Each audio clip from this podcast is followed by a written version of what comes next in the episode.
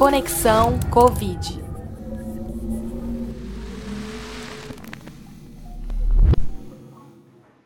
A professora Maria Aparecida Salce atua, entre outros lugares, no levantamento de sintomas de pacientes da Covid-19 no Hospital Universitário Regional de Maringá, o HU.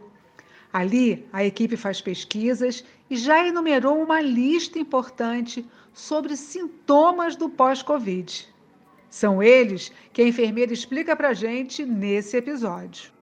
A literatura ela já descreve cerca de 50 sintomas relatados na síndrome pós-Covid-19, sendo que os mais expressivos, né, ou os frequentes, eles uh, são relacionados ao sistema respiratório.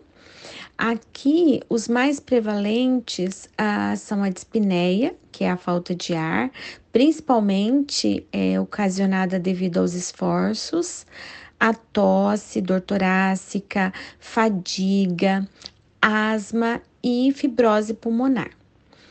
É, no sistema neurológico, pode ocorrer então perda parcial ou total do paladar e do olfato, é, perda da memória, né, com os esquecimentos frequentes, e a cefaleia, que é a dor de cabeça.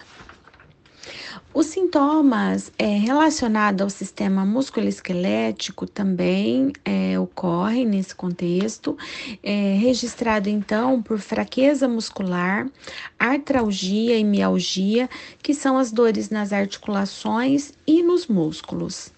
É, no sistema gastrointestinal, é relatado a persistência de diarreia, é, também constipação e refluxo gástrico.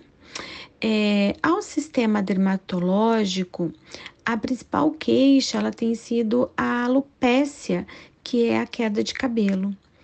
É, o sistema renal, né, está presente aí insuficiência renal nesse contexto, há, também, né, é, registros na, é, de alterações nos sistemas cardiovascular, principalmente com arritmias, infarto, falência e disfunções cardíacas.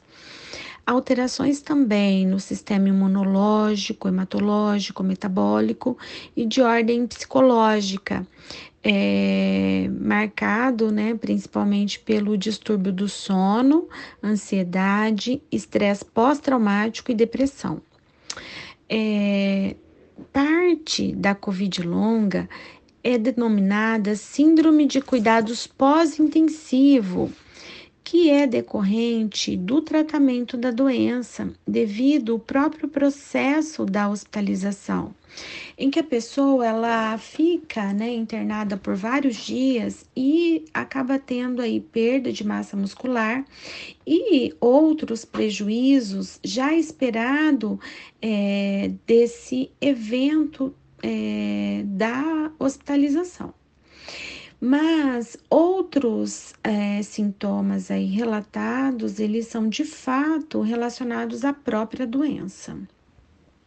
E ainda vale a pena comentar que além das questões físicas e emocionais, o paciente ele também pode sofrer com o impacto da doença nos aspectos sociais e econômicos, assim como sua família ela também pode ser afetada, tanto direta como indiretamente dentro desse contexto.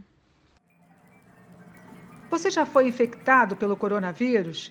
Sabe o que fazer para saber se tem a síndrome pós-Covid? Se quer essas respostas, ouça o próximo episódio.